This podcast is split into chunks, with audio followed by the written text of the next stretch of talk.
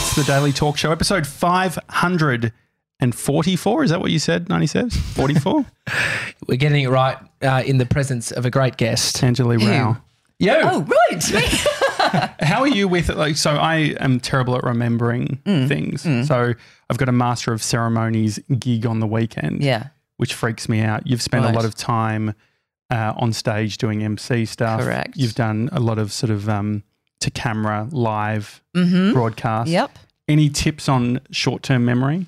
Absolutely none whatsoever. Um, so whenever I'm emceeing, I'm obviously using my Mac, so the script is all that. Mm-hmm. But um, I still haven't recovered from the pregnesia of having my son ten years ago. So I mean, I can barely remember where I live or my middle name. So. What about, so when you're like on C N N and stuff, you, mm. it's all teleprompt, so you're not having to really oh, remember? Wouldn't that or? be nice? It's not? Wouldn't that be lovely? No, it's not. So um, on C N N, when I was an anchor for... Six years? Yeah, six years. Um, Nearly yeah. forgot that. I know. so that. close. I was touch and go there. Um, so you have your, your script on the prompter, but half the time you'll get, you know, word in your ear going, and so-and-so's dead, go. And all the script disappears except for one word that says blank. And it's like, you don't think I can see that it's blank? Thanks for letting me know. And it's just you and your mind. Until, wow. But it's amazing what the human brain actually absorbs that you don't think that you've remembered or taken in. And then all of a sudden when you're sort of, you know, panic stations and the adrenaline kicks in, mm. you just like, you just go and it's like, oh, I had no idea that I knew that. And so what's a, what's a scenario where that's happened, where you've been interrupted and you've been thrown? It's never good news. Well, yeah, no. no it's not. And so no, what, no. what what was a time oh, that you remember? There have been hundreds and hundreds of those scenarios. Um, so... God, because, you know, I did all sort of the um, um, Asian tsunami and the, you know, global financial crisis and, you know, Middle East and stuff like that. nine eleven? No, I didn't do nine eleven because I just got home when nine eleven happened and switched on the telly, and it was saying that um, a small light plane had crashed into the World Trade Center. So I was at home at that stage, but the next day when I went in, of course, it was just like, I think that was my very first breaking news that I ever did. Wow. Because um, we had to go, you know, wall to wall blanket coverage the next day. Yeah. My very, very first breaking news was nine eleven. And so yeah. you, had, you had the time to digest yeah. what had happened, the information. That time I did, yes. But for example, um, you know, when the Asian tsunami happened and I was um, anchoring on Sky News in the U K, which is very different to Sky News here, um, it so we were, it was just regular, you know, Boxing Day. No, nothing happens. Mm. So everything was on the prompter, and that was sort of like nice and easy, and all of a sudden it's like blank. And it said that nine people had been killed in a tsunami, and... Then, of course, the numbers just kept going and going and going. And by the time I left the studio that night, after eight hours of doing constant back-to-back interviews with, God, any any person that you can possibly imagine, um, heads of state and, and all of this, mm. there was something like three hundred sixty thousand people dead at the end of my shift, where it started at nine. Oh, wow. um, yeah, so, and you just have to go and go and go. But because I'm from Asia, that was actually relatively easy mm. for me, because I knew... I knew what was what was what and what was the lay of the land. Mm. So I think you're safe for fr uh, Saturday night, Josh. yeah, oh, it's, it's Saturday during the day. Do you oh, reckon day is What's the easier? Event? Sat so it's a emceeing. It's a uh, charity event at the Melbourne Museum. It's Friend in Me. Uh, they're doing carols by daylight for kids with autism and all that sort of thing. So oh, wow. yeah, so it should be fun. Yeah. So I, but the thing is, you have to remember. Like we can just. Act like Gronks and just talk or whatever and make Act shit like up what? here. Gronks. What's you ever use that word? You've never used I've that word? I've never heard a, of that word. A, a Gronkos. So gron our audience are called the Gronk Squad. And so a Gronk, how would you describe it, T J? Uh, you know, the, the, the Gronk that leaves the toilet roll uh, empty mm. on the oh, toilet roll. Doesn't yes. replace it. Yeah. It's like someone else's problem, not my problem. Yeah. That kind of an attitude. Uh-huh. But I think we all embody it a little yeah. bit. You know, so we all do things that serve ourselves yeah. more than others. Only paying right. for sausages with carols is sort of a Gronk move. Right, yeah, yeah because then I decided not to, to raise money. It's for charity. Gronk move, absolute Gronk move. I'm going to carry cash from now on, guys. But we're all trying to be better. Yeah. We're all trying to be better Gronks. Right. So, so we're all okay. Gronks. Yeah. Can I be one? You, yeah, you're yeah, a Gronk. You are wow. a Gronk. I think. Even having to ask that Gronk move, you're a Gronk. um, no, but yes, yeah, so I feel like the presenting of information is different than just being a couple of Gronks. Right. Poten potentially uh, talking. Mm. Well, I think um, as a... as an anchor or as a news person, I, I think that it's like uh, you have the information. I, like you, you're an authority of the information, whereas mm-hmm. we're kind of lucky because we, we don't know anything, yeah. which is a, a safe space to be in because yeah. we can sometimes know stuff mm-hmm. and then other times not. How does that pressure feel like when you're like, I have to actually nail this. I don't want to misrepresent oh something that is something bad that's happened. Absolutely. And, you know, that's one of the hardest things about doing breaking news is that, you know, until you get sort of somebody on the phone who you can talk to or, you know, until they start rolling pictures so that you can quickly look at Wikipedia, um, mm. you know, it's just, it's all in your head and you're just thinking, please don't let me, you know, stuff this up in any way or say something that's wrong. So for example, like doing breaking news one oh one, if you get, you know, um, an inf- information saying that there's been a blast or an explosion, you can't call it um, a bomb mm-hmm. at all until you get absolute confirmation that it is, because mm. it could be somebody's gas cooker or something yeah. like that. Um, but that's a common mistake that, um, that I've seen plenty of anchors mm. make. I, I'm sure the word allegedly is quite... Allegedly is good, reportedly. reportedly, yeah. all those, yeah. What's exactly. What is purportedly? There's a and one that's like reportedly. Purportedly. Yeah, what is purportedly? Yeah. Is it's like it? Reportedly. You just nailed it. Really? Yeah. What, when would you use purportedly? Is um, this when you're trying to be a bit more pompous? Yes. Is it, it sounds, I'd be thrown yeah, at that moment. It's yes. like how I say thus a lot now. Like, you know, purportedly oh, is thus. Dead posh. Yeah. Just trying wow. to be. But coming from a Gronk, it's yeah. sort of real. Yeah. Your accent's quite thick. Where, um, where did you grow up? Um, I grew up in, so I was born in Hong Kong. Um, Dad was Indian. I knew it. The, the uh, Hong Kong. Yeah. No, no, no, no. It's, it's not the end. That's good.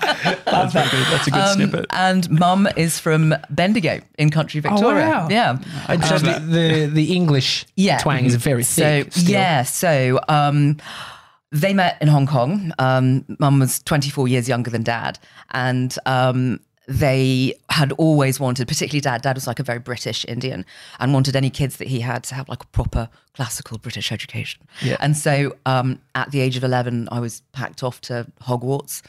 I, I'd never set foot in England in my life. And there I was at this school in sort of the middle of nowhere. It was absolutely yeah. beautiful. It was um, the royal family's weekend retreat in the fifteenth century. Oh, wow. And it had, it had actual dungeons. Um, yeah, which wow. I... I found myself in twice because I'm a really bad sleepwalker.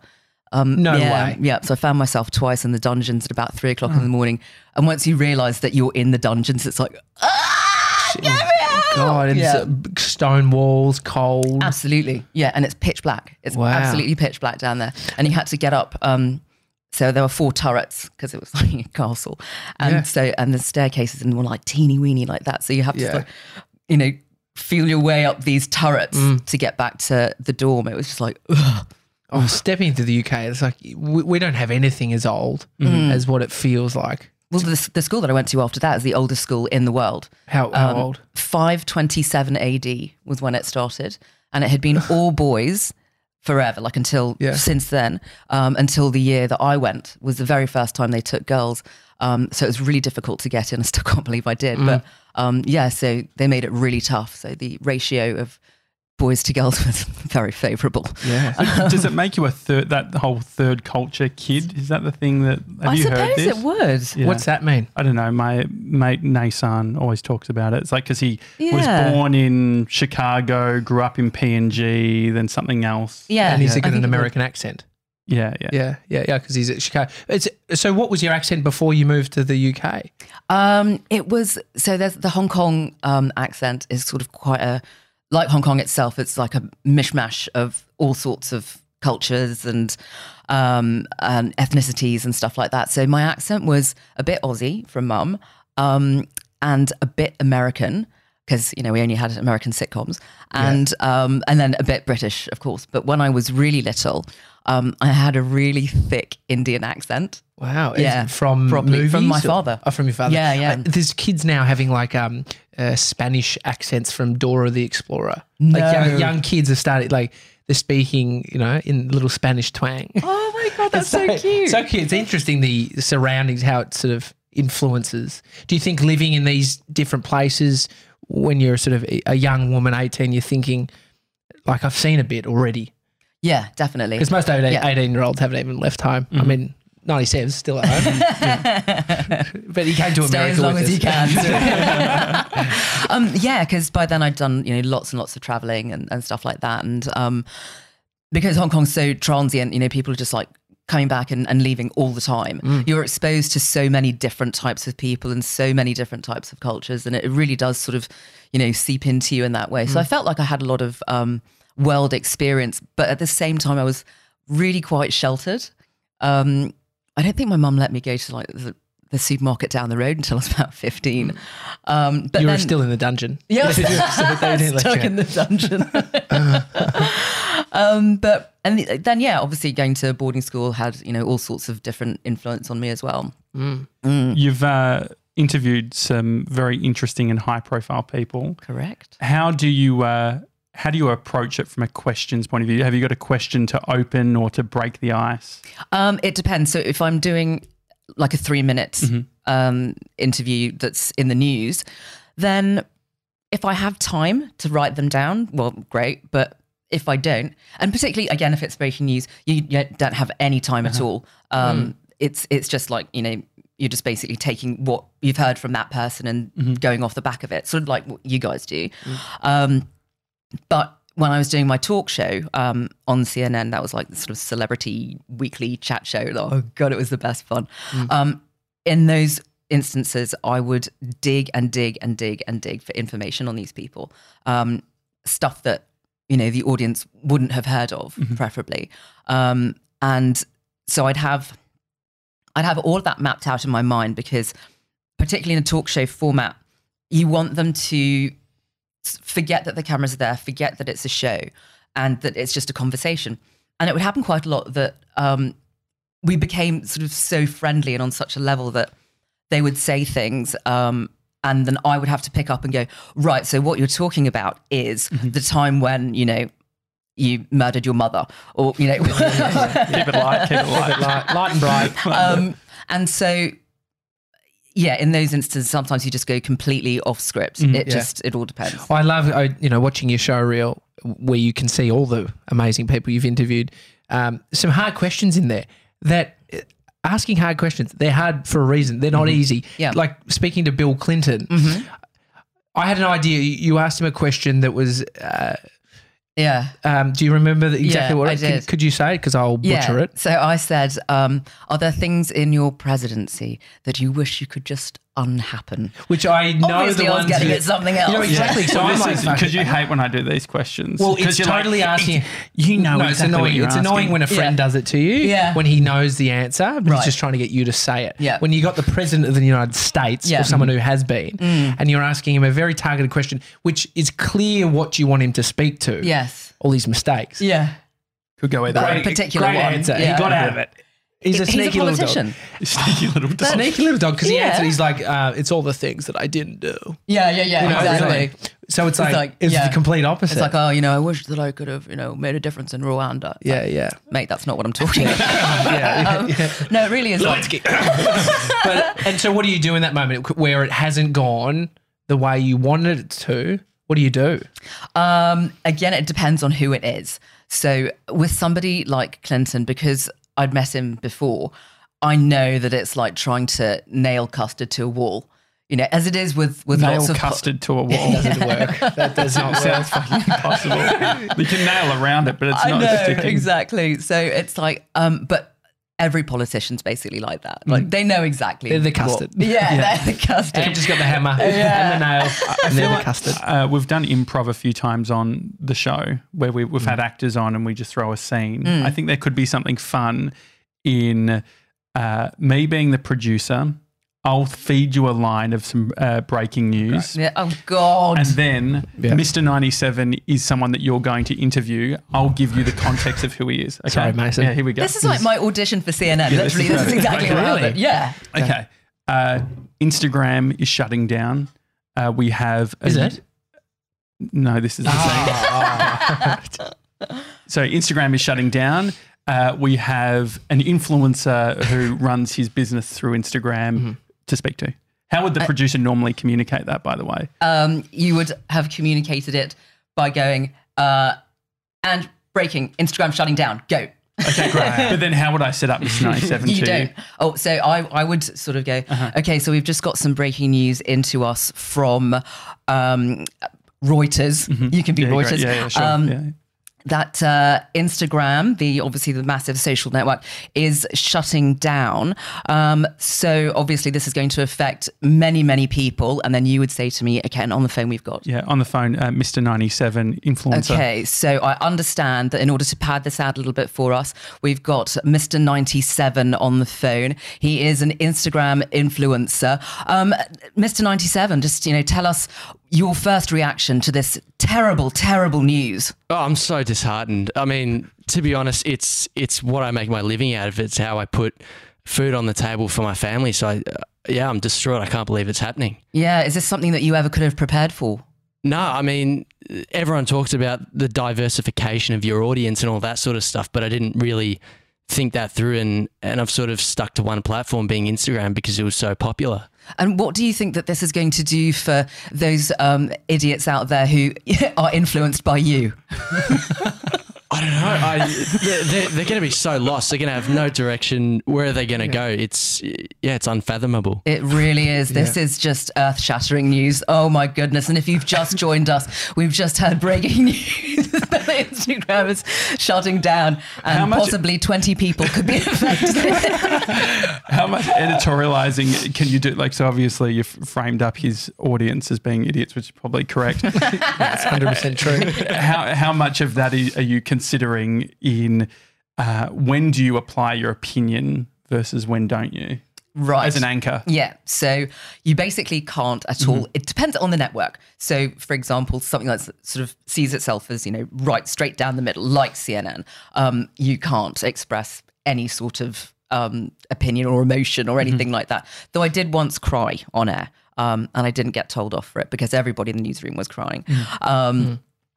But over here, you are sort of, you know, on shows like, you know, The Project or Studio ten and stuff like that, you know, that I've anchored yeah. on, um, you are expected absolutely to just bring all your emotions um, and, you know, let them out on air, which is actually quite difficult to get used to when you've been mm. told, you know, no editorializing, you must never. Well, how do you also transition? One of the things with The Project specifically is a format that always gives me anxiety as a viewer is the transition from the, you know, deep story of someone who's died to something a little bit lighter right. now. Yeah. Is there any tricks in how to do that in a tasteful way?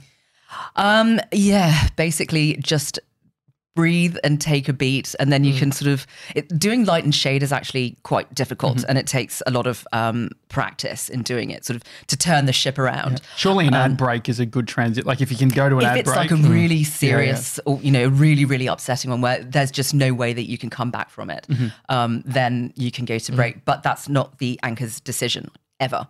If you said we're going to a break and the producer hadn't told you, oh my god, get lots of trouble. So bad.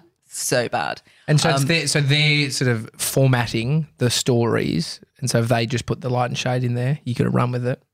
Yeah, but it, it also depends on how you yourself um, can work with that. And a lot of the time it is acting. You know, mm-hmm. you've got to um, – they can put something in a script, but it's not going to mm-hmm. work unless you're actually, um, you know, fully engaged in that. Doing segues, tiny but – It's it's actually quite difficult to do.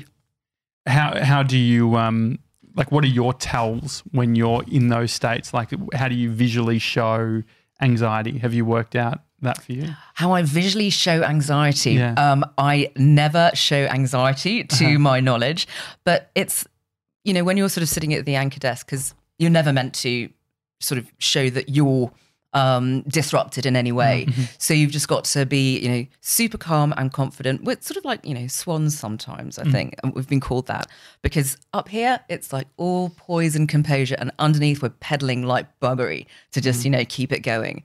Um, yeah. Is there a certain focus then? Like is like focus on your breathing, focus on this specific bit right mm-hmm. now? Yep, yep, absolutely. All of that.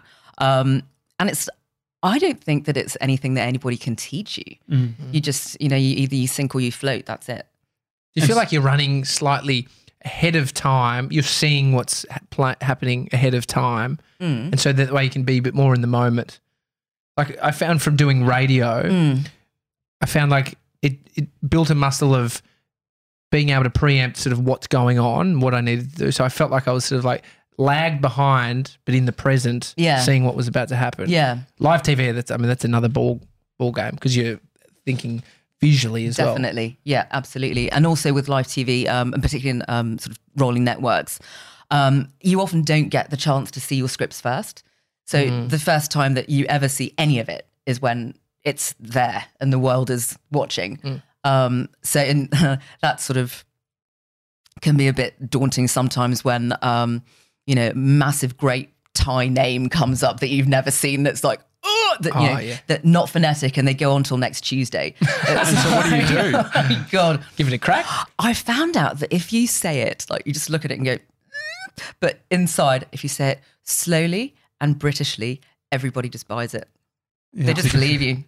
No, I appreciate awesome. that because I, no, I think that it's it would be the area that would freak me out the most is pronouncing yeah. of of names. Yeah, like the first time I saw the Thai Prime Minister Thaksin Shinawat, and it was like, oh, how did you remember how you oh said my it? God, I said uh, I can't remember how I said it, but um, it was, God, it was not good.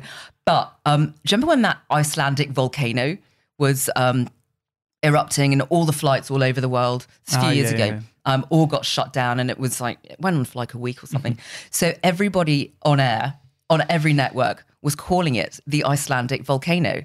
And I was like, nah, I'm actually going to find out how you say this insane word. And I'm going to be known for pronouncing the name of the actual sodding volcano. Okay, so it's the, the volcano, volcano itself, I can't even say volcano, mm. has a name. Like, it's yeah, got it's got a name. Okay. Um, yeah, so I mean like, you know, all mountains and stuff have mm. names. So it's Afyatla Yakutl. Is that one but more it's time, really please? Long. It's like sort of twenty-five letters and it's all vowels. Can you say it again? Afyatla Yakutl. Afyatla Yakutl. Afyatla Yakutl. Afyatla Yakutl. Yeah. So this is, yeah. Yeah. yeah and yeah, so yeah. how did you remember, what did you write it out? Um, phonetically. Yeah. No, my producers were never that kind to write out ph- mm. phonetically. So I just look at the way that it actually was and I was like, just pretend it's not there and just say it from your head. Mm. Yeah. Um, so then all the weather presenters, when they were on air, would just come up and do their bit and just go, oh, you say it. Is there things that you fixate on, say like words or whatever? Like I find that I can get into like someone's name or whatever and that almost becomes a bit of a head fuck because I'm so focused on it that I'm bound to get it wrong. Yeah, yeah, yeah. All mm. the time. All the time. I've had so many screw-ups on air. Oh, my God. It feels like you don't have, like, a real clear solution, which is No, sort of I don't. Sorry. No, that's, no, that's right. I mean, what you're describing, like, just live, no script, that that's someone's hell, right? Like, mm. that most people, yeah. that's they couldn't handle that's that. Sweating. Are you much of a sweater? I am not. Okay. I'm not. And it drives my trainer absolutely crazy. yeah, yeah. Angie, you are not sweating. Sweating's a weird on thing. The inside. There's some people, like I, I used to be a P T, people would sweat from mm. the knees. Mm. Like wouldn't sweat all. Yeah, their knees would sweat. Bizarre. Really bizarre. Odd people. But, oh, but, yeah, very odd. But just think about like, with, were there people you worked with that if you are a big sweater, mm. like do you just, is it just a makeup sort of thing? Or like how do you sort of... Um, I can't say that I've ever worked with an anchor who's a big sweater because I think okay. I think you know that's our profession. Can you our not do it? And oh, so you like yeah, sweaters like, can't be in the are, game. If you're susceptible to anxiety, mm-hmm. you shouldn't be. yeah, yeah, yeah, yeah. You just shouldn't be in T V. I don't yeah, think. Know your strengths. But lots of guests do because yeah. they're not mm. used to it. What about um, celebs? Did you have any anyone that you remember? Being swe- sweaty or? Yeah, just someone who's... yeah, sweaty celebs. Yeah, oh, wrong um, question. Let I me think. It. I know. Oh, we're talk- it's not um, out of out of context. No, no, no, we're no. talking about sweaters. No, no, no, yeah, let me think. Did I have any sweaty celebs? Bill Clinton? Bill Clinton, no. He's he's pretty used to being in the public eye. Yeah. Rihanna, yeah. maybe, a little bit. Um, Rihanna was... No, she was like super poised mm-hmm. and... God, she was good fun. Mm. She was absolutely fantastic. Mm. We just got on really, really well. Yeah, I can't think of any sweaters. Is it a, um, what do you, a kiss hug or a hug um, or a handshake? That, no, that mm. one was a that mm. one was a proper kiss hug. But she's like an Amazon woman. She's about seven foot tall. Is she? Yeah. Wow. I know, which I had never anticipated. But um, that was an interesting one actually because the Chris Brown thing had, um, had happened and mm. the only person that she'd spoken to publicly about it was Oprah. And that was, I think that was about two weeks before I did my chat show with her. And um, I I walked in and um, her people were just hideous like they usually are. Um, and so I, you know, went up to the her minder, handle or whatever. And I was like, oh, hello, I'm Anjali. And she was like, the words Chris and Brown will not be mentioned. That's good. And I just laughed. I was like, oh, do shut up. It's only the biggest entertainment story yeah. of the year. And she started going absolutely bonkers. But Rih- Rihanna walked in at that moment. Did you say do shut up? Yeah. Oh, great. Yes. That's so good. And then just said the volcano with the accent. name. Yeah. With the accent, it's got real cut through, yeah, I reckon. Thanks. Yeah. Um, and yeah, she didn't look impressed. But then Rihanna walked in. So she, you know, sort of pulled back.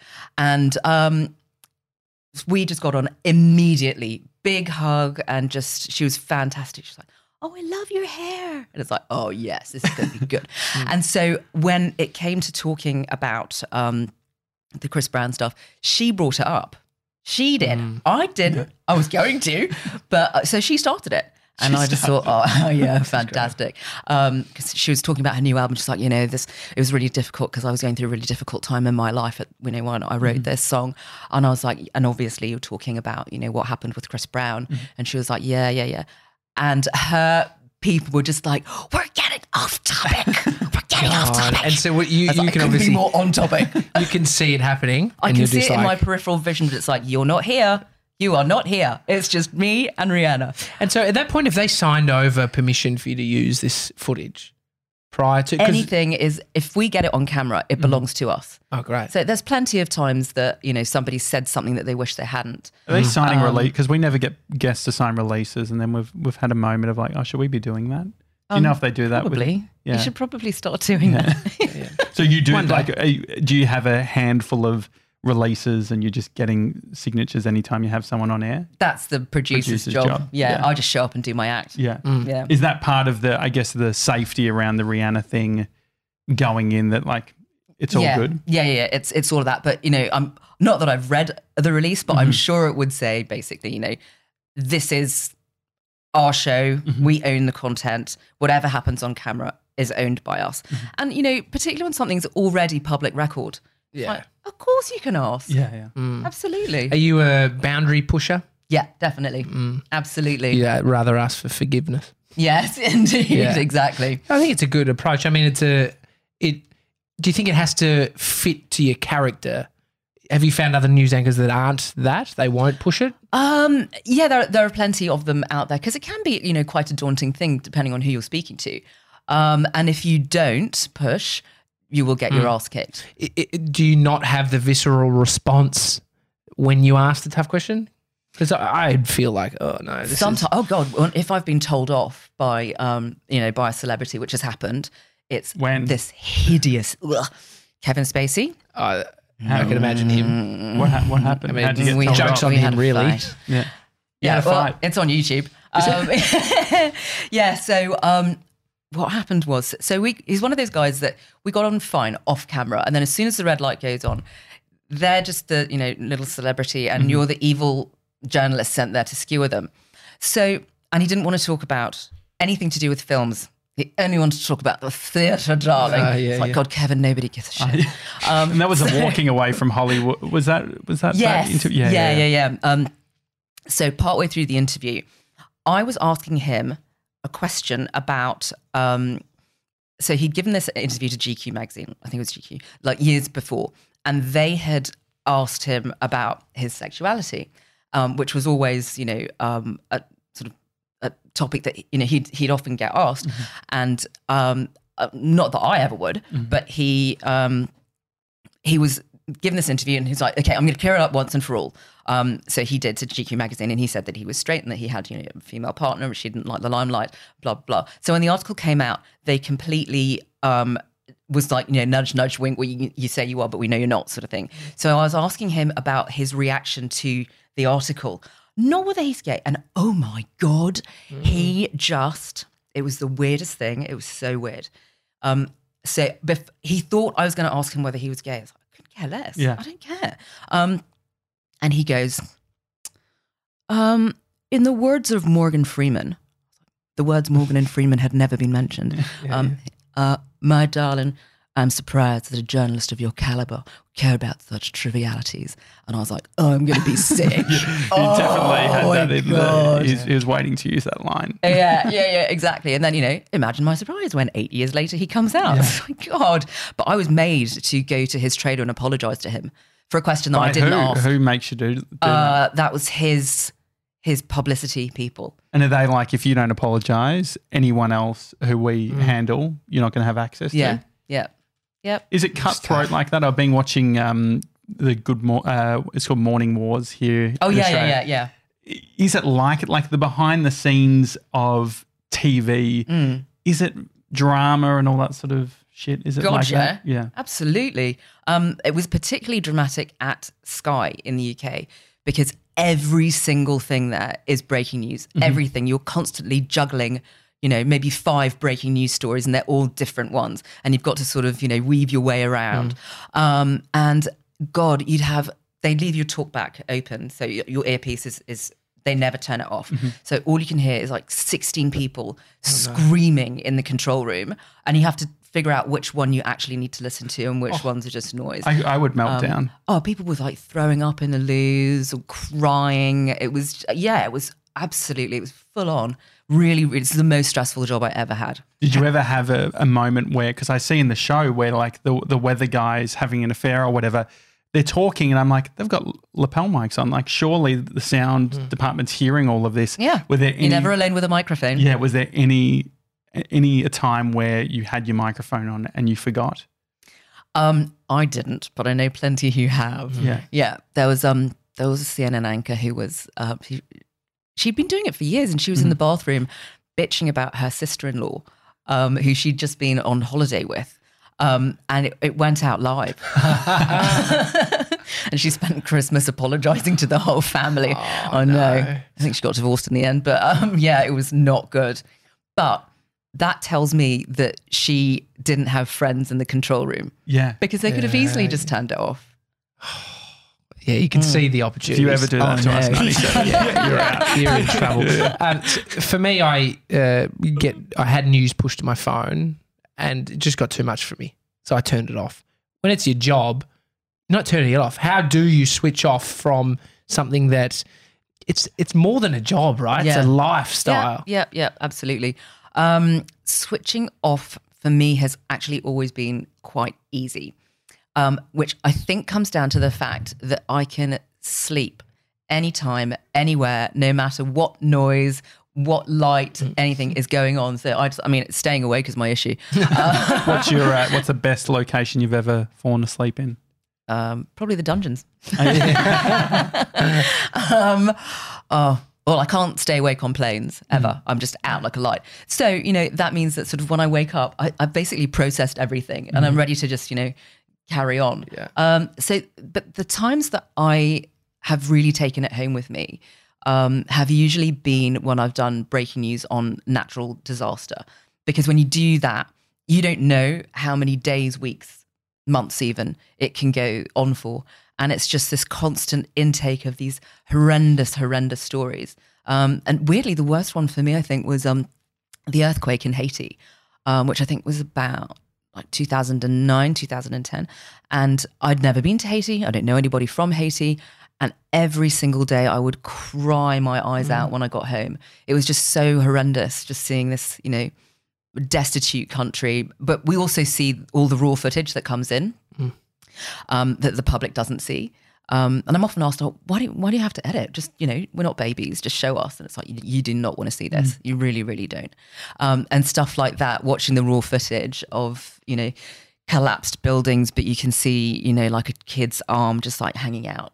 Um, but there's no way to get to them. And you can see that, like, you'd see hands moving like this. Oh, people God. were un alive under the rubble, but there was no way that anybody could ever get to them. And stuff like that really stays with you. What's your media consumption like now?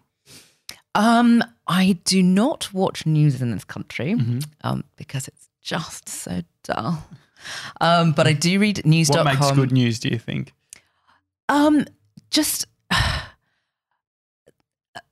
you know, looking outside our borders would, mm. would be a start. That'd yeah. be great. Yeah, if we could get some sort of more international news, that'd be fantastic. Yeah.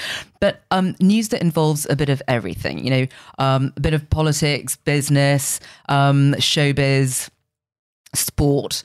Um, and that's why, you know, I love reading news dot com every day because it's mm-hmm. got all of it. And, you know, I, I am quite partial to the Daily Fail. Yeah, I yeah, love yeah. the Daily Fail. It's great. the, so from a network point of view, if you were to listen to or watch one station, you had to have it on all the time. Like I always feel like when I'm overseas mm. in a hotel room, I always put on like C N N or whatever just because yeah.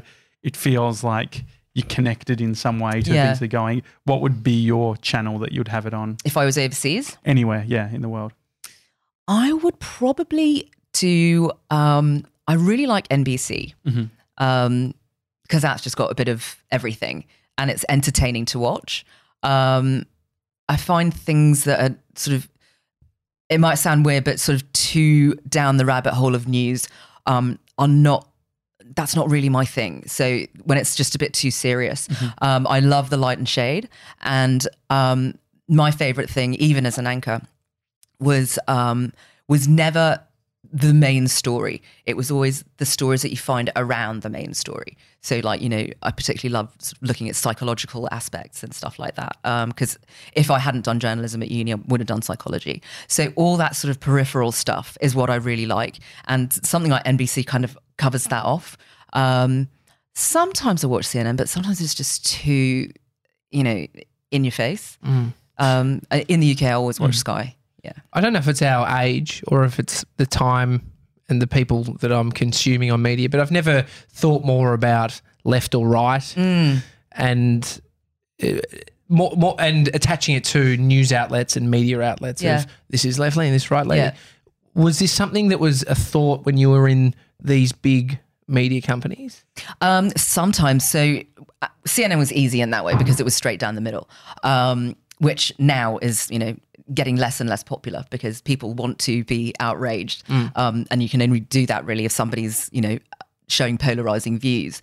Um, but when I was working for, you know, Murdoch networks, yeah, I mean, it was definitely, you were encouraged to be more on the right. Mm. Uh, yeah, definitely. And so how do you uh, reconcile that? You know, C N N down the middle, I could imagine it's pretty easy to sort of go, yeah, it's a, we're in the middle. Yeah. But when you are off to one of those sides. Mm. But also everyone says they're in the middle, don't they? Like there, there well, is but that what I'm whole... saying, the, the middle's the easy bit because it's like, yeah, fifty-fifty. Yeah. yeah. I could take that. No, I don't like that. I'm, a, you know, so yeah. how did you actually reconcile when it's, did you, did you, are you working out where you sway more so being um, amongst that? Yeah. So the thing about me is that I'm actually fairly apolitical. It, um, if I was in the U K, I'd always vote Conservative. If I was in the U S, I'd always vote Democrat.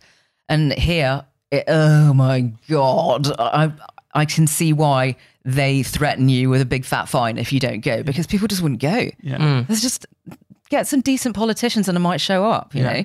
Um, and I did make that argument once, the first time that I got here, and I didn't vote. I was like, make me. And um, so they fined me. And I wrote this. It's what, thirty-five bucks, is it, or something? No, or it's more than that. It's like seventy-five or something really? Like that. Yeah. At the time, I didn't have seventy-five cents. Um, so I, I wrote um, an angry letter um, and I won. I won my case. Oh, really? Yeah. Because it was like, I think they said, yeah, you're kind of right, actually. What, yeah, did, you say, what did you say? I was like, um, how dare you fine people for. Um, for not coming out to vote. If you had anybody worth voting for, perhaps we would. Bloody hell, North Korea is laughing at us. And so, and they wrote back and Can said, I, mm, yeah, your fine's been waived. yeah. I think I was just too much, too much. I was just too painful. They didn't want to deal with me. Handwritten? Was that, uh, you digitally wrote it? And then I handwrote it. I handwrote it. I did. I feel like that's worth something. Uh, yeah. How are you with admin? Do you like admin? Do I like admin? Mm. Does anybody like admin? I think there's a lot of people, like mm. there's there's a certain type that's like, oh, I'm type A, like I'm a real type A. Mm, I love uh, I'm always putting it off. Mm. Yeah, I'm definitely a procrastinator when it comes to admin. Yeah. yeah. Do you think that how much of the the voting stuff was that the fact of just fucking doing admin versus shit, yeah. shit politicians? Yeah, well, it could be that too. Yeah. yeah, it could be that too. It's all of it. It's just, I'm not, just not a fan of it. I, I know that sounds terrible. Yeah. And, you know, people are going to yell, yell at me like, yeah, it's a democracy, blah, blah, yeah, blah. Yeah. But it's like, if I don't want to vote, then don't make me. And so the um, the Audible series that you're on, Riot Act, that yeah. is all about being in a conservative mm-hmm. radio station. It's called, was it three sixty? three sixty. three sixty. Yeah. And so you play a character, Michelle. Yes. What, what's the deal with Michelle? Okay, so this is my very first acting gig mm-hmm. ever. Um, I've always wanted to act. And um, so when this came along, it was just like too good. So Michelle is, um, she is a woman of color, mm-hmm. British. Right. See where I'm going yeah, here? Yeah. yeah. yeah. Um, and she was a journalist um, in the U K, comes over here and can only, because there's no diversity, which is true, um, all she can get is producing a far right-wing radio show at midnight. Um, and she is the producer of um, an absolute knob called um, Campbell Parks, um, played by um, Mark Humphries, who is just fantastic. Um, and so it's sort of um, parodies those, you know, right-wing radio shows that, you know, we all know and love. Yeah. Um, and they decide to, um, well, Campbell decides that he wants to um, boost his numbers by putting on a um, memorial for the um, Cronulla riots, um, which I actually did cover in Breaking News in real life wow. at Sky. And my co-anchor was um, from America. And he absolutely, he's such a dick, um, just insisted on calling it Cronulla. It's the Cronulla riot. It's like, it's not, mate. It's really not. um, and so anyway, they, they put this thing on and it's about how he um, you know, suddenly becomes incredibly famous. And um, so they get moved from, you know, their crappy slot at midnight till two a.m. to, you know, the highly coveted breakfast slot. Um, but then he, um, Campbell sort of, after the Cronulla riots memorial march, um, is sort of, he, he's very famous, but not in a good way. So he sort of has to leave the country. Um, and it's about what happens uh, while he's gone. And um, it's the funniest thing I've ever heard. I think I'm on, I think I'm on my third or fourth listen all the way through. It's absolutely hilarious. It's such an interesting format because it's sort of like a, uh, this immersive experience, like it's it really was because I guess Audible, uh, you could easily, like, I'm a non-fiction junkie, very self-helpy yeah, and yeah. all that sort of thing, and so this is completely like something that's uh, different in that in that format. What is it like uh, being behind the scenes of creating something like that? Yeah, so I'd never done anything like this before. Mm-hmm. I mean, I've done radio and stuff like that, but this was totally different um, because it's all, you know, scripted, obviously, and um, but you're you're not in a studio. So we didn't we we weren't sort of, you know, sat mm-hmm.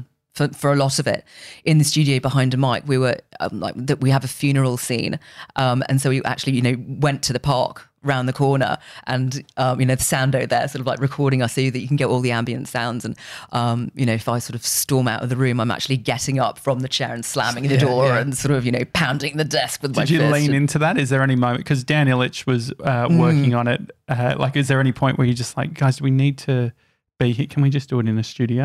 Or did you enjoy the No, sort of the we immersive? All loved it. We yeah. absolutely loved it. And sort of, you know, when it's like, Um, Michelle gets into an Uber. Mm-hmm. um, so I'm actually outside in the street getting into somebody's car. Not an Uber. No, uh, that's where you draw the line. Not an actual Uber. Yeah, yeah okay, because um, there's, I think there's something like ninety-two or ninety-six characters that uh-huh. the guys wrote. And um, there's this one guy, this British guy, he plays about twelve of them. And I've never laughed so much in my life. He just goes from one accent to the other all around. So he was playing sort of, you know, my Uber driver and, and Lebanese Uber driver. There's no accent that he can't do. We were all just absolutely wow. cacking ourselves laughing. So, you know, I'd sort of like get into the Uber and he'd be yeah. like, Michelle, and I'd sort of, you know, slam the door and, you know, say where I was going. So, you know, um, I need to go to the church, Our Lady of Consolidated Debt. And um, so he'd, um, and, and then he'd sort of like chat to me in this Lebanese accent. But just always, you know, going in between every single one. It was absolutely brilliant. It was so good. For, for you, uh, channeling the the experiences you've had, mm-hmm. having all these, you know, working in businesses that mm. politics and shit yeah. that's going on. Sounds all a bit real, doesn't it? It was completely real. That's yeah. how I felt, yeah. It, you were thinking, oh, this is, I've had this experience or... Oh, my God, completely. But as soon as I read for the role... Um, and my agent thought, he said, you know, do you think that you can play this as a British accented woman of colour who's a journalist? Have you got this, Ange? It's like, yeah, gotcha. Um, it was, so when I, I, I read the role, it was literally scripted for me. Mm. It, it really, really felt like it was. Um, so, and the guys had no idea that that this was actually my background. And so how, like, do they allow you to have the script in front of you? Because I guess it's a different type of format where it's like, it's all that what's going through the speakers. Trackies yeah. are acceptable. Yeah, yeah. yeah, yeah These yeah. running shorts would be okay. Oh, yeah. Or did you actually get, did you get into character? Like, how much of it is actually performing the scene? Oh, God, all of it. Yeah. All of it, yeah. I mean, and the, the great thing was that I was the only non-professional actor. The rest of them all knew exactly what they were doing. So they're already sort of, you know, got their head around the character and stuff like that. But yeah, you've really got to sort of absorb who you're playing um, and, you know, sort of believe in it yourself so that other people do. It, it was proper acting and um, I loved it. It was great. um, what's your relationship with nerves? Like uh, when you're on live T V, yeah. is there still nerves? Um, there, I think if there wasn't, that would mean that I didn't care. Um, I think... A, a, a modicum of nerves is healthy. Um, so I'm often asked, because I emcee all over the world, um, um, when I'm about to go on stage, people do often ask me if I'm, are you nervous? Are you nervous? I'm like, nah. Um, it's like, well, mate, I've done C N N. Say, I, I don't think I can do this. just, just really relevant. Have you, ever had, have you ever had a moment of panic? God, yes. All the time. So what does that look like? Because even uh, uh, Tommy and I were at the N G V doing Insta stories, very yeah. low level sort of stuff, mm. literally talking to our phones. I was just like, I don't know about my performance. Like I freaked out yeah. at, at the idea of recording on the phone. How do you get, like, do you verbalize how you're feeling? Do you have to hold it in? How do you make sure that everyone else doesn't freak out? You never let on that you're nervous. You okay. have to be sort of, you know, the voice of confidence, mm. like you know exactly what you're doing and saying. But inside, um, again, like when it's breaking news and you mm. just think, I don't know anything about this. But then you sort of, somehow you just get through it. And that's that the non-sweater thing that's advantage. Yes. If you sweat, yeah, uh, dead giveaway. To, yeah. Dead giveaway. Or I mean, at, like taking the action solves the nerves problem a lot of the time. Yeah. The hard bit is if you take the action, then it's then you fumble or oh god, then yeah. you get on that sort of spiral. Yeah, does that happen? The spiral where you just can do. Yeah, yeah. There was um, there was once so stupid um, breaking news that I did at Sky in the U K. Like I said, everything over there was breaking news. Like even yeah. things that just do not warrant it. Puppy up a tree. Yeah, right. Exactly. A train had um, derailed and no one was injured, um, and so that was breaking news. Um, yeah, yeah. And we had to go live with this thing for hours and hours and hours, and there was nothing to say. Like I was interviewing, you know, some dork from, you know, I love trains dot com. Mister ninety-seven, it's got a vibe, definitely. And um, all of a sudden, I had a complete and total brain fart. Yeah. It was just like, oh, I, I got like nothing to say. I have no words. And so I just threw to weather. And the weather person wasn't even there yet. She was like racing to put her mic on. She was like, hmm? Oh, wow. Well, um, Dan Harris yeah. talks about that, uh, the author of ten percent oh, yeah. Happier. Uh, he uh, He's a news anchor and he talks about the moment where he has a complete yeah. uh, meltdown. But then you watch it, it never looks as bad as, yeah. what as it, feels. it feels, I think. Yeah, yeah. Um, the worst ones are when you have a laughing fit and you can't. Oh, no. Yeah. How do you control that? Uh, you don't. Yeah. You don't. You just pray for an ad break. Um, oh. So the, the worst one I had was on Sky and um, I was with my wonderful co-anchor, um, co-anchor Stephen. So um, we would, we'd been on air for four hours. I think it was like from six a m to ten. And we were so close to the end. We were only like ten minutes out or something. And it had been really uneventful. Like nothing was happening. It was just super easy that day. And for some reason, I told him a joke in the ad break. And um, he just lost it. And then when we came back, neither of us could hold it together.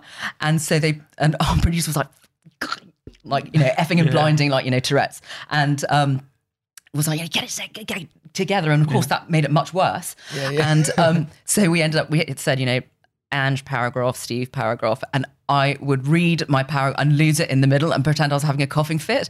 And Steve would have to pick up in the middle of my paragraph and continue reading. By the time we got to the end of whatever the story was, um, we were doing one word each. And we had our chairs back to back, like we couldn't look at each other. And so Murdoch never, ever switched off. Like he always, he watched everything. um, every single thing on Sky. And we were absolutely petrified that we were going to get, you know, a call on the red phone.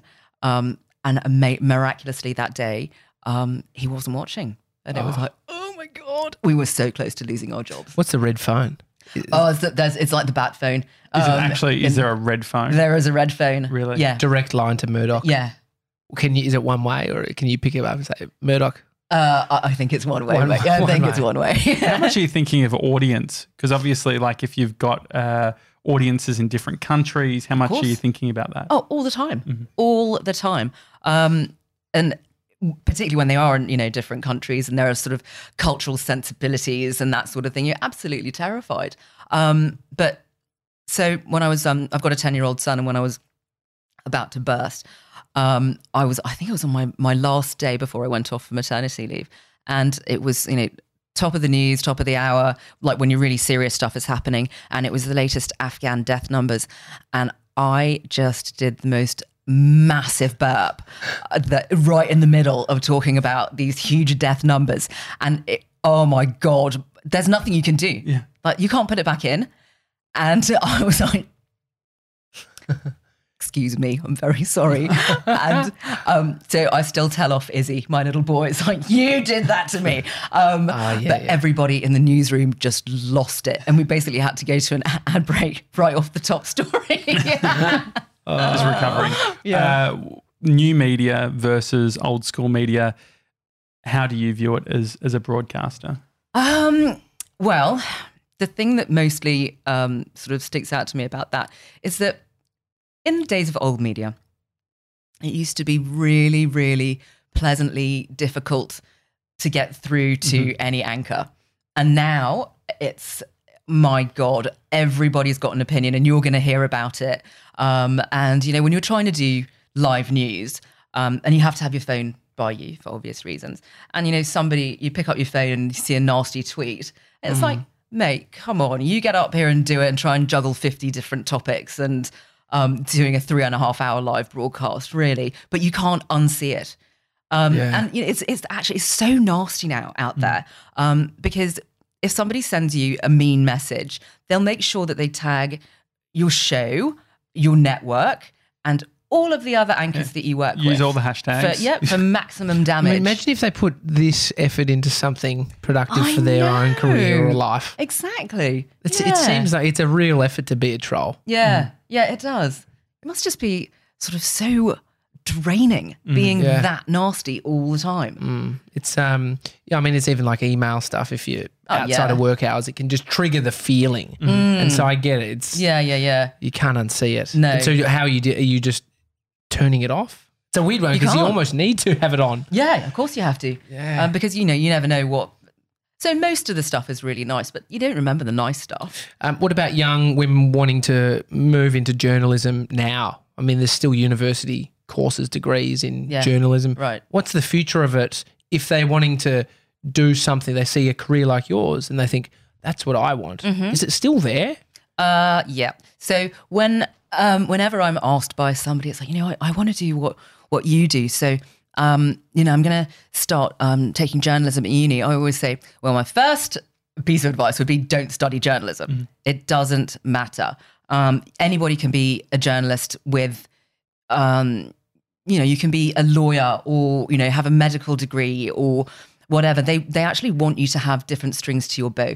Journalism, I mean, when I was doing journalism at uni in London, um, all we learned about was like, you know, what happened with the press in Fleet Street, Pfft, you know. Big wows, yeah, who cares?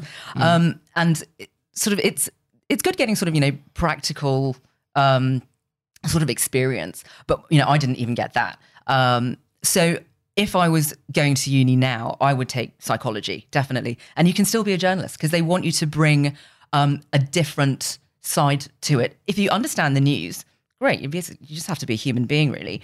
Um, but if you have, if you can come at it from a different mm. side, that makes you much, much more valuable. Mm. Um, and I think now because the whole journalism industry is changing so rapidly, um, that it, to even have something else behind you, that if it all falls over, um, you have you have another qualification that you can, you know, um, rely upon. Yeah, I like that. It's a good perspective. Thanks. Uh, Amazon with Audible, they're obviously um, getting into the content game in a in a big way.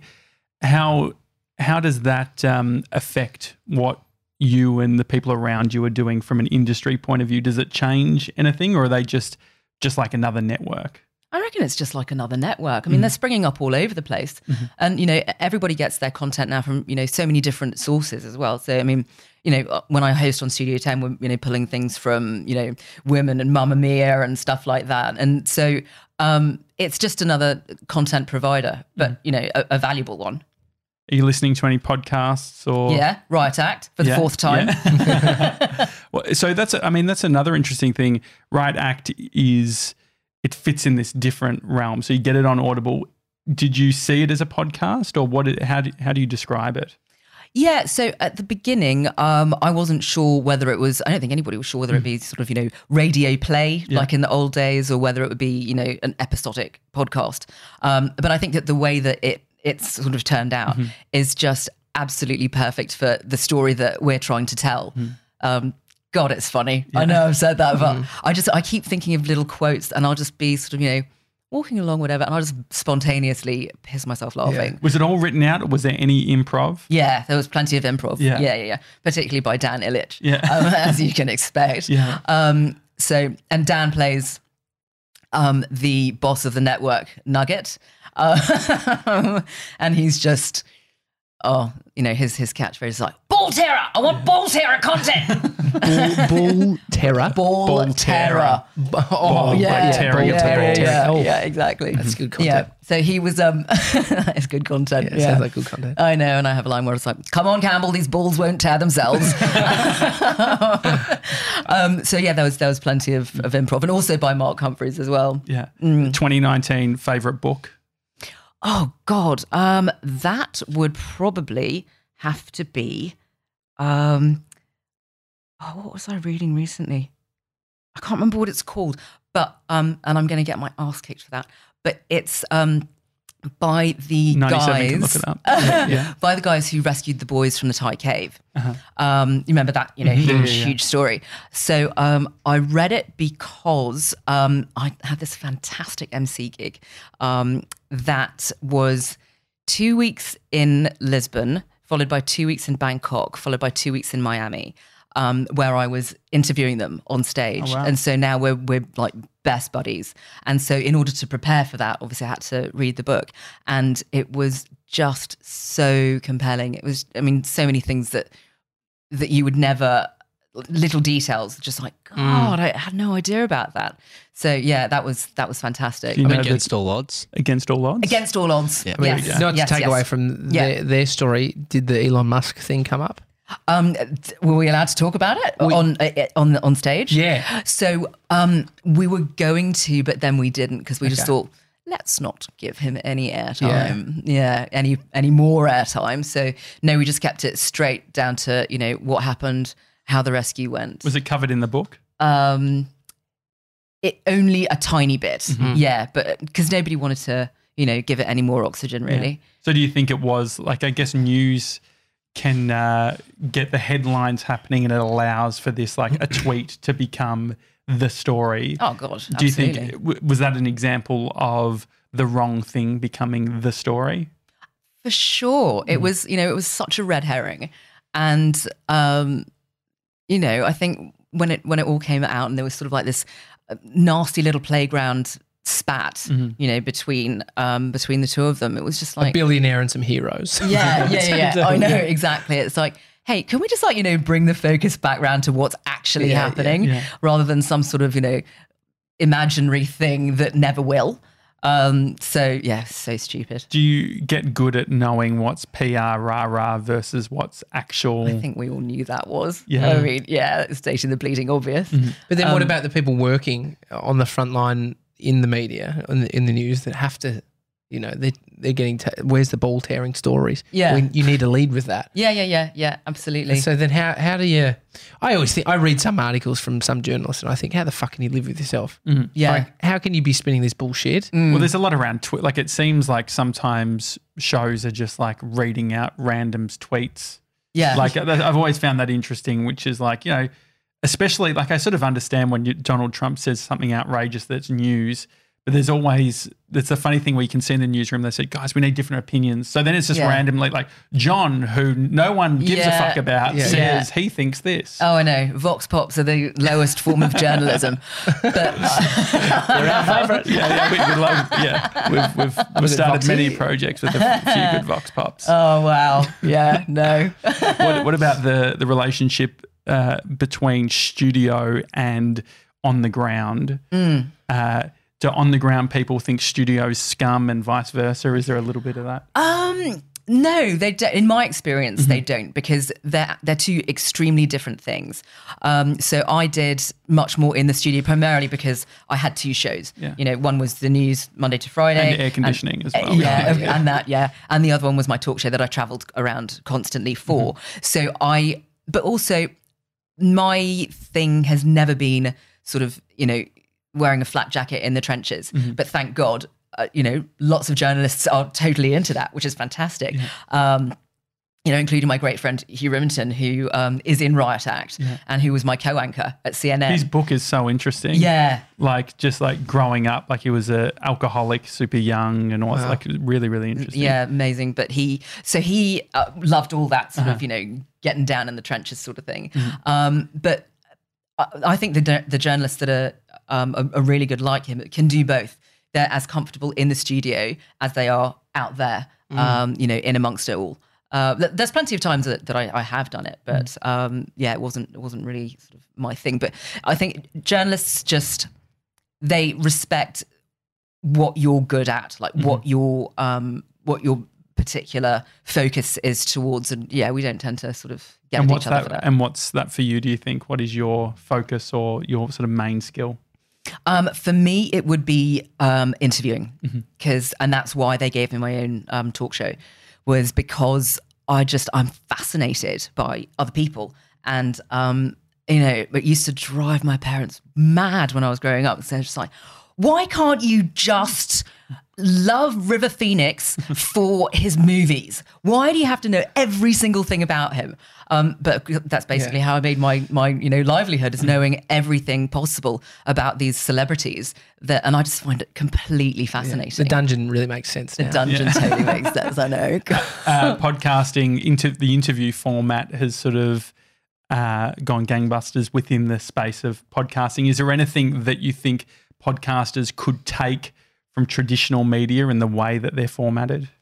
I think that, like, what you guys are doing mm-hmm. is just fantastic. You guys are fantastic interviews. You don't even have questions oh, in you. front of you. Yeah. Well, we try and, th- like, we position it as a conversation rather than yeah. an interview. Yeah. So then it takes a bit of the pressure yeah, off. But, and yeah, so you're, you're leading with the, we're curious, mm. we want to know more about you. And yeah. so it's like, if you actually have those things and mm. some information, yeah, there's a lot that can be explored yeah. that isn't just a question one, two, three, four, yeah. five. Yeah, absolutely. And I've, and I've always been sort of fascinated by, yeah, you you know what, you know, very famous people do, but you don't know who they are as, as you know, yeah. human beings. And for me, that's always been, um, you know, my main thing. I just, I love that. Mm. How do you crack the shell? Um, sometimes you don't, and yeah. sometimes you just have to admit defeat. Mm. Um, so particularly with, I've always found politicians and um, sort of A-list athletes are like that. They are very, very difficult to crack. Um, and we know custard's inside. Yeah, yeah, yeah. yeah, yeah. It's all like, like nailing exactly. custard to a wall. Is yeah, that the saying? Yeah, that's it. Uh, that's my saying. I like it. I made it up. I love it. Oh, really? Yeah. Oh, I love you it. Can use it, but you have nailing to give me royalties. Custard, yeah, nailing custard to the to the wall. Bring it more Aussie shit to a blanket. No, no, that's different. Oh, that's when it that's, sticks. That's beautiful. That's the opposite. Oh, that's shit thoughtful. To a blanket. Yeah, that's really lovely. shit, shit to a woolen blanket. Well, we've been very on brand with the way we've finished this. let's, let's be honest. So um, Riot Act is the Audible original series. It certainly is. Uh, there's a bunch of, how many, uh, it's not episodes, how many? It's episodes. Yeah. Eight. Yeah, and so uh, it's great. It's like, I think forty minutes or something per no, one or something. No, less, it's twenty, like twenty-three, yeah. something like that. So yeah. they're quite good. Like it's one mm. of those bite-sized things. Yeah. You can't, like with normal audiobooks or like on Audible as a platform, yeah. you end up just running, like you, there's no sense of progress. Yeah, well, right. What I like about it is that there is that progress of like, oh, yeah. I've finished. Yeah, I've yeah, finished mm. absolutely. And there's like, you know, the promo forward for what's on the next episode. And yeah. I mean, God, when you have, you know, characters named like Plugger and Tugger and Stiffy and Fingers yeah. and um, Butt Crack, Nutsack, you know, who are executives, by the way. Yeah, um, yeah, you know, yeah. it's it's just really hard to say no to that sort of thing. I Did just they love, just start rhyming names and that, that we've yeah. got them? Yeah. I just love the idea of like the international execs at Amazon listening, like being like, the Australians yeah. are a weird bunch. Yeah, right. It's I great. know. uh, it's The Daily Talk Show. Hi at the daily talk show dot com is the email address if you want to send us an email. If you like the show, uh, reviews on Apple Podcasts are always appreciated. Otherwise, see you tomorrow, guys. See you guys.